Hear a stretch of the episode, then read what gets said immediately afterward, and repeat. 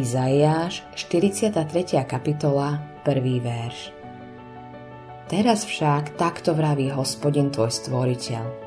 O Jakob, tvoj tvorca, o Izrael. Neboj sa, lebo som ťa vykúpil. Povolal som ťa tvojim menom. Môj si ty. Kresťan sa môže dostať do takých temných pochybností, že mu dokáže pomôcť len jedno. Sám Boh musí prísť a povedať Môj si ty. Boh pozná tvoje meno.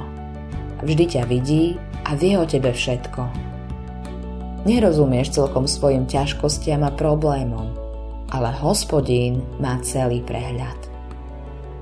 Nič mu nie je skryté a jeho pohľad sa na teba upiera vodne v noci. Pozná aj tmu. Môže sa ti zdať taká nepreniknutelná, že nikto a nič ti nedokáže pomôcť. Vtedy prichádza hospodin a vyslovuje tvoje meno. Možno to počuješ ako šepot, ale si to ty, koho volá. Chce ťa ubezpečiť, že patríš jemu. Nie je isté, že ti Boh pomôže tak, ako by si chcel. Thomas Kingov, dánsky autor piesni a biskup zo 17. storočia, veľmi výstižne opísal Božiu cestu slovami. Horký a sladký v miske života, to je môj životný údel. Okolnosti kresťana zahrňajú aj utrpenie. Byť spasený neznamená byť ušetrený. Hospodin ti nepomáha vyhnúť sa utrpeniu. Pomáha ti cez utrpenie prejsť. Keď sa to stáva príliš ťažké, uistuje ťa, že si jeho. Vtedy je svetlo uprostred tmy, bojov a sporov. Je nádherné, keď môžem povedať Ježiš je môj. Len jedno je nad to, a to povedať ja som jeho. Tvojím, o Ježiši, Tvojím byť je mojou túžbou a celou mojou cťou.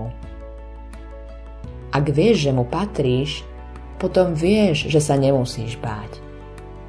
Čoho by si sa bál? Ježiš ťa vzal za ruku a vedie ťa za každých okolností. Nesie zodpovednosť za tvoj život.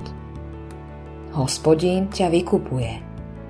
Byť vykúpený znamená byť zbavený všetkých dlhov a získať všetky práva. Nemáš síce pocit, že by si mal právo na čokoľvek, Napriek tomu máš práva.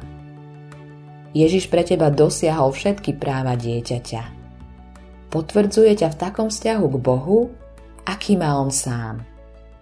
Neboj sa, lebo som ťa vykúpil. Povolal som ťa tvojim menom. Môj si ty. Autorom tohto zamyslenia je Hans Erik Nissen.